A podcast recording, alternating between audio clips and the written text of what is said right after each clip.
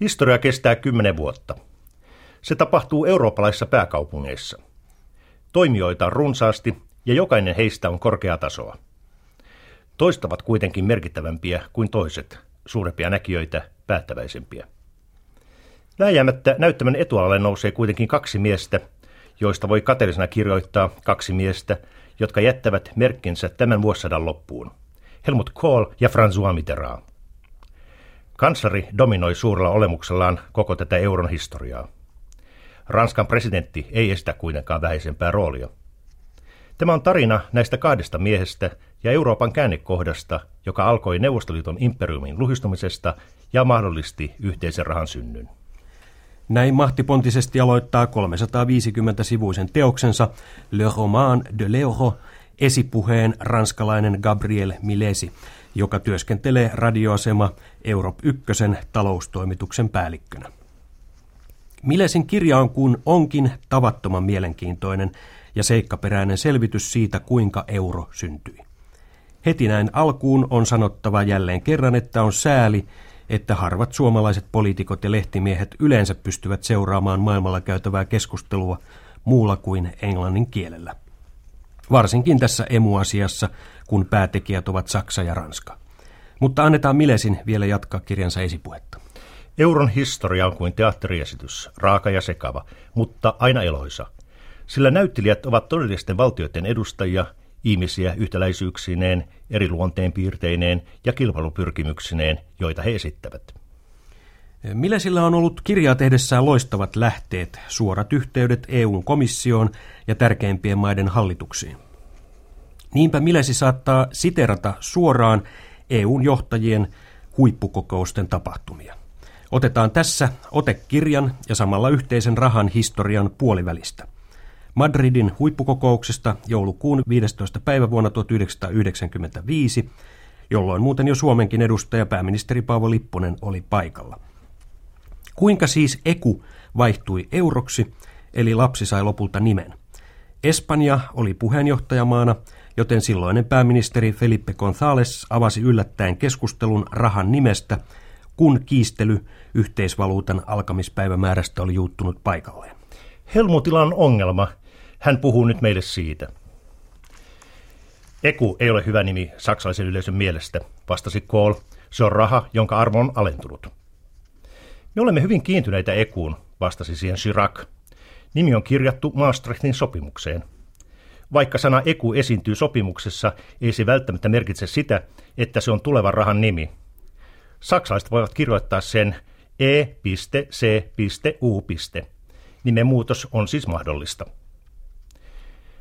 Olen ajatellut muita nimiä. Florinia esimerkiksi vastasi tähän Ison-Britannian pääministeri, joka epäonnistui peittämään taka-ajatuksiaan. Florini on ollut muinoin Britannian Akvitanian raha. Me emme ole vastaan, täsmensi Wim Kok, Hollannin entinen valtiovarainministeri, joka nyt oli pääministeri. Vaikka se ei olekaan nimi, jota me Hollannissa käytämme, vaan rahaamme kutsutaan ulkomailla floriiniksi. Siksi ei voidakaan väittää, että se olisi jonkun jäsenmaan rahan nimi. Joku edotti nimeksi Frankenia. Ei, se saa meidät ajattelemaan Frankoa, vastasi Felipe González. Espanjalaisille tämä nimi ei ole mahdollinen. Kun keskustelun toinen kierros alkoi pöydän ympärillä, ei ollut vieläkään sopimusta nimestä. Jacques Chirac esti kaiken muutoksen. Mennään lounaalle. Palaamme asiaan sen jälkeen, ehdotti Felipe González. Ei, meidän on löydettävä ratkaisuinen syömistä, vaati Helmut Kohl. Espanjan pääministeri teki työtä käskettyä. Emme voi hukata aikaa tähän asiaan. Jos Helmutilla on ongelma, hän saa auttaa sen ratkaisemisessa. Olen nähnyt luonnokset. Ekusana voi kirjoittaa nimolla tavalla. Siitä ei ole tullut vielä yhteistä nimeä, eikä se ole myöskään sattumalta syntynyt. Mitä tulee muihin nimiin, joita useimmiten esitetään, niin se on euro. Euro, Eurooppa. Se on sama kaikissa kielissä. Se on lyhyt, se on uusi. Kaikki mielipidetiedustelut osoittavat, että euro kelpaa. Hyvin nopeasti Helmut Kohl hylkäsi ajatuksensa euromarkasta ja antoi ymmärtää olevansa melkein valmis kannattamaan euroa. Kreikkalaiset huomauttivat, että euro heidän kielessään on lähellä sana, joka tarkoittaa virtsaa. se olisi huono rahan nimi. Mutta varsinkin kun Kreikan seteleissä olisi kreikkalaiset kirjaimet. Voisitteko kuvitella meidän muiden jäsenmaiden seteleissä kreikkalaisia kirjaimia? Heille välittömästi huomautettiin. Ranskan presidentti oli nyt joutunut yksin. Oli vain kaksi ratkaisua. Pitäisikö hänen hyväksyä vai pitäisikö vastustaa ja siinä tapauksessa lehdistö unohtaisi heti kaikki tämän huippukokouksen muut saavutukset, jotka jäisivät tämän Pariisin nostattaman kiistan alle. Ranskan joutumisesta eristyksiin kirjoitettaisiin suurin otsikoin. Kuulostaako euro kaikessa lyhyydessään hyvältä, kysyi Chirac. Kyllä.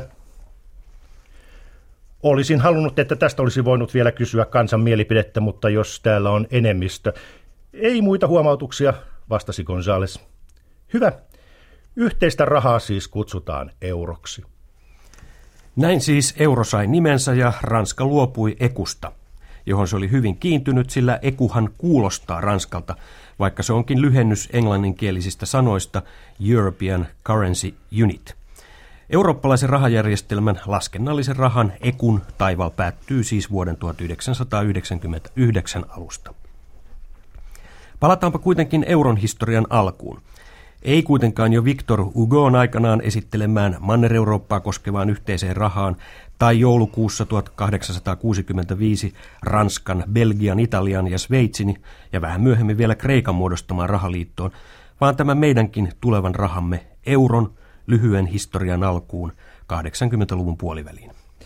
Ensimmäinen tammikuuta 1960, jolloin uusi frangi muodostettiin, sen arvo oli 1,17 frangia suhteessa silloiseen Saksan markkaan. Vuonna 1983 frangia tarvittiin jo 2,98 yhtä Saksan markkaa vastaan. Askel askeleelta François Mitterrand ja Helmut Kohl alkoivat rakentaa Eurooppaa ranskalais-saksalaisen akselin ympärille. Jacques Delorsin valinta Euroopan yhteisön komission puheenjohtajaksi oli myös ratkaiseva askel, sillä hän pyrki samaan suuntaan kuin Ranskan ja Saksan johtajat. Delors oli omaksunut yhtenäisen Euroopan oppi-isältä Jean Monelta, että talous johtaa politiikkaa. Kun Delorsin pohdinnat vuonna 1985 europarlamentin edessä tulivat julki, ensimmäinen älähtäjä oli Bundesbankin silloinen pääjohtaja Karl Otto Pöhl, jonka mukaan on ajan haaskausta miettiä yhteistä rahaa. Saksan markkaa ei kukaan voisi viedä.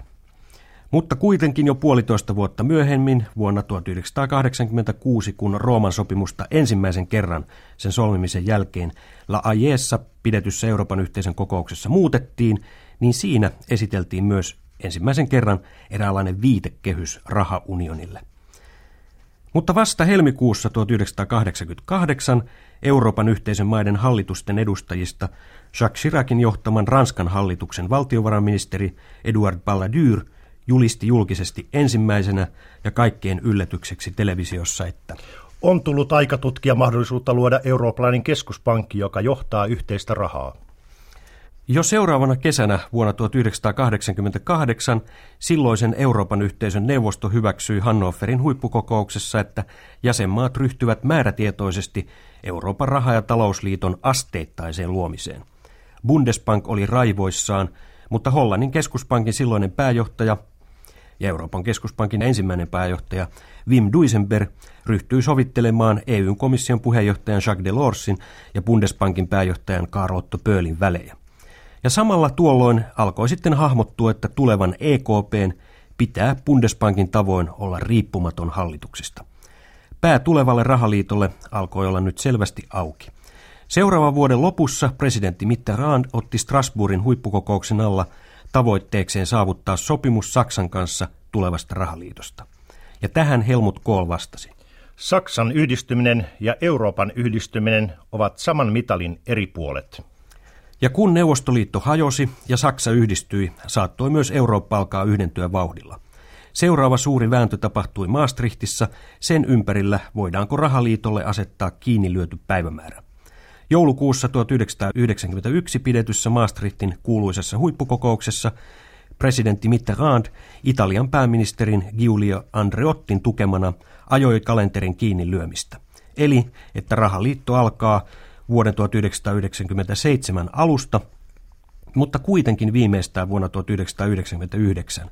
Saksa vain harasi vastaan. Vain Saksa jäi yksin vastustamaan ranskalais-italialaista aloitetta. Sen olisi pitänyt tehdä vaihtoehtoinen aloite voidakseen estää projektin eteneminen. Koko päivän Saksa kuitenkin tyytyi vain esittämään vastustavan kantansa. Kansleri Kohl oli yhä enemmän eristyksissä. Hänen asiantuntijansa eivät olleet läsnä antamassa tukea, sillä neuvostossa johtajia eivät tosiasiassa ympäröi neuvonantajien armeijat.